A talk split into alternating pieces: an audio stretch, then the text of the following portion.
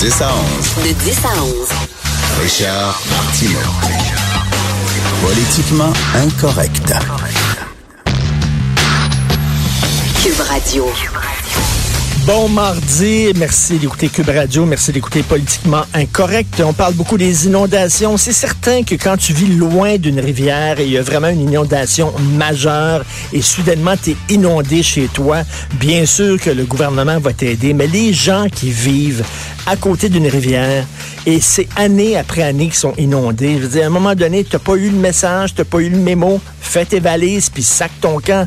Écoute, quand c'est année après année, les gens disent ouais, c'est beau, vivre près d'une rivière. Oui, c'est beau. C'est magnifique vivre près d'une rivière. Sauf qu'il y a un prix à payer. Et le prix, c'est qu'à tous les printemps, la rivière déborde. À un moment donné, là, il faut se rendre compte que... Puis je suis très content que le gouvernement dise, ben là, c'est à répétition. Là, écoute, on va te donner de l'argent. On va t'aider pour que tu déménages. Mais sacre ton camp. Va ailleurs.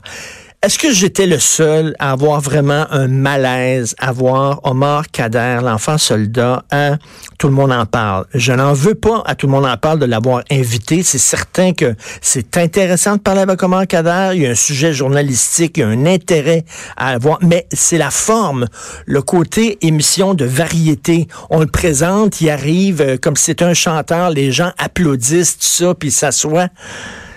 Écoute, là, oui, c'est un enfant soldat, c'est quelqu'un qui était embrigadé, c'est quelqu'un qui était enrôlé dès sa jeunesse, il était dans des camps d'Al-Qaïda, son père l'a enrôlé là-dedans, il a tué un soldat américain, il était jeune, il a reçu l'appui du général Roméo Dallaire qui se bat depuis longtemps contre les enfants soldats. Je peux comprendre, je suis pas en train de dire que c'est un scandale de recevoir Omar Khadr et tout ça. Mais ne serait-ce que, je sais pas, par courtoisie, par respect envers les soldats canadiens qui ont combattu les gens d'Al-Qaïda, qui ont combattu les groupes islamistes, de le recevoir dans ce cadre-là. Il me semble que tu peux le recevoir dans un autre cadre, tu l'interviews dans un cadre beaucoup plus formel, mais là, c'est comme « Commandant, oh mon caray, hurray! » Les gens applaudissent. Il n'a jamais vraiment pris ses distances envers sa famille, puis sa famille qui est encore très radicale, son père qui est encore très radicalisé, sa sœur qui est très radicalisée aussi, Omar Khadr qui a encore des contacts avec sa sœur. Je sais pas, mon gut feeling, j'étais mal à l'aise de voir ça hier. C'est la forme. Steve Fortin a dit c'est épouvantable les gens qui pourfendent Omar Khadr en disant c'est un islamiste, voyons donc, c'est un enfant soldat, c'était un jeune qui était embrigadé. Je suis tout à fait d'accord avec Sylvain Fortin dans son blog, c'est vrai. Il faut aussi savoir pardonner à ces gens-là qui ont été enrôlés, lessivés, le cerveau lavé et tout ça, mais... Est-ce qu'il s'est vraiment excusé? Est-ce qu'il est vraiment déradicalisé? Est-ce qu'il a vraiment coupé les liens avec sa famille qui est encore très radicale? Je sais pas. En tout cas, j'avais vraiment un très gros malaise. Autre chose qui me rend extrêmement mal à l'aise, la page couverture du rapport annuel de la Commission canadienne des droits et libertés où on a mis une jeune fille de 5 ans voilée. OK, la Commission canadienne des droits et libertés lutte contre la xénophobie, contre l'intolérance, et chaque année, ils font un rapport où on fait un peu le portrait de la haine raciale au Canada. Hein? Quels sont les groupes les plus visés, bon, etc. Et là, on a mis, pour célébrer la diversité, on a mis une jeune fille de 5 ans voilée. Qu'on mette une femme voilée, bon, à la limite, je compte, je suis tanné, moi, qu'à chaque fois qu'on veut représenter des musulmanes, on met des musulmanes voilées, parce que la majorité des musulmanes ne portent pas le voile. C'est une minorité des femmes qui sont voilées. Et je trouve que par respect envers les femmes qui se battent contre le voile dans d'autres pays, que ce soit en Iran ou en Arabie Saoudite, la moindre des choses, c'est de ne pas banaliser le voile ici chez nous. Mais bref.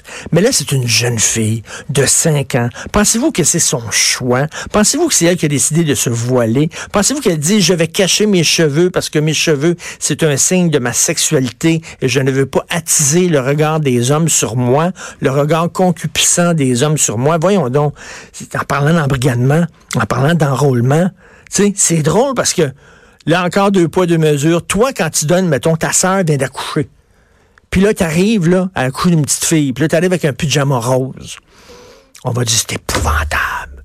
Voyons donc, quand t'es bébé, t'es ouvert, t'es open, t'es pas une petite fille, t'es pas genré, t'es binaire, t'es...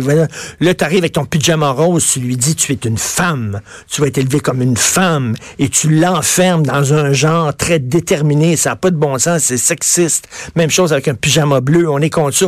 Par contre, un voile pour une petite fille, ça c'est cool, ça.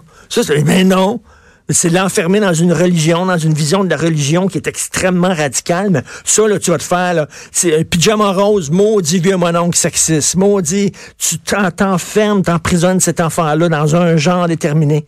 Mais là, tu vois le père, avec sur ses épaules une petite fille voilée. C'est tellement cool, c'est tellement le fun, je capote, c'est banaliser le voile totalement. Maintenant, je voudrais parler de Aislin, le caricaturiste de Gazette. Aislin se lève le matin et se dit chaque matin, comment je peux insulter les Québécois francophones? Qu'est-ce que je peux découvrir aujourd'hui? Parce que ce gars-là, son grand plaisir dans la vie, c'est de dire que les Québécois francophones sont racistes, intolérants. D'ailleurs, je me demande qu'est-ce qu'il fait exactement au Québec, parce que moi, si je vivais dans une communauté qui est au sein d'une province qui est aussi fermée et raciste, je ferais mes valises, je partirais, je serais pas capable. Mais bon, bref. Il a déjà fait un parallèle entre la CAC et le COCACA. Il a déjà montré Louise Beaudoin en « Il ça l'ouvre des SS ». Il a déjà montré Camille Laurin, le père de la loi 101, en soldat nazi. Donc, tout ce qui est péquiste, nationaliste, caquiste, ça, c'est tout des nazis, tout ça. Alors là, il a fait une nouvelle caricature. C'est divisé en deux. À gauche, t'as Montréal. Et là, t'as un paquet de visages. Et là, t'as des gens de toute race, avec des turbans, avec des voiles, avec des barbes, tout ça. Peut-être un ou deux blancs là-dedans, le Québécois de souche, mais c'est très bigarré, c'est très mélangé. Et après ça, à droite, c'est le reste du Québec, puis c'est tous des blancs. Tous des blancs, tous pareils. Fait que Aislin est en train de nous dire, regardez, Montréal, c'est moderne. Montréal, c'est moderne parce que c'est mélangé, puis tout ça, et surtout parce que les Québécois de souche sont en minorité. Ça, on aime ça comme ça. Montréal, c'est le fun.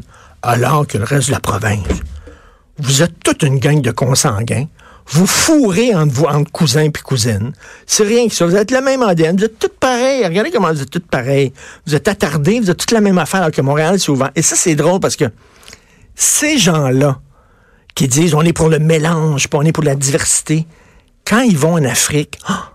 Ils célèbrent la culture africaine pure et authentique.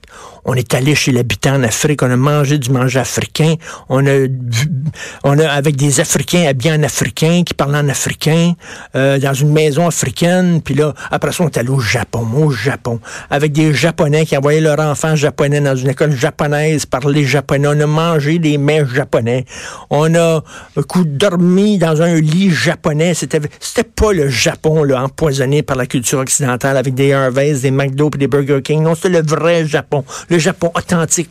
C'est ça qu'ils cherchent, eux autres. Quand ils vont à l'étranger, ils célèbrent la culture authentique, la culture vraie. Puis soudainement, quand le Québec, lui, c'est trop québécois, quand dans le reste du Québec, en extérieur à Montréal, c'est trop québécois, c'est trop pur, c'est trop authentique, on n'aime pas ça. On dit que c'est raciste, que c'est intolérant, que c'est xénophobe. Deux poids, deux mesures.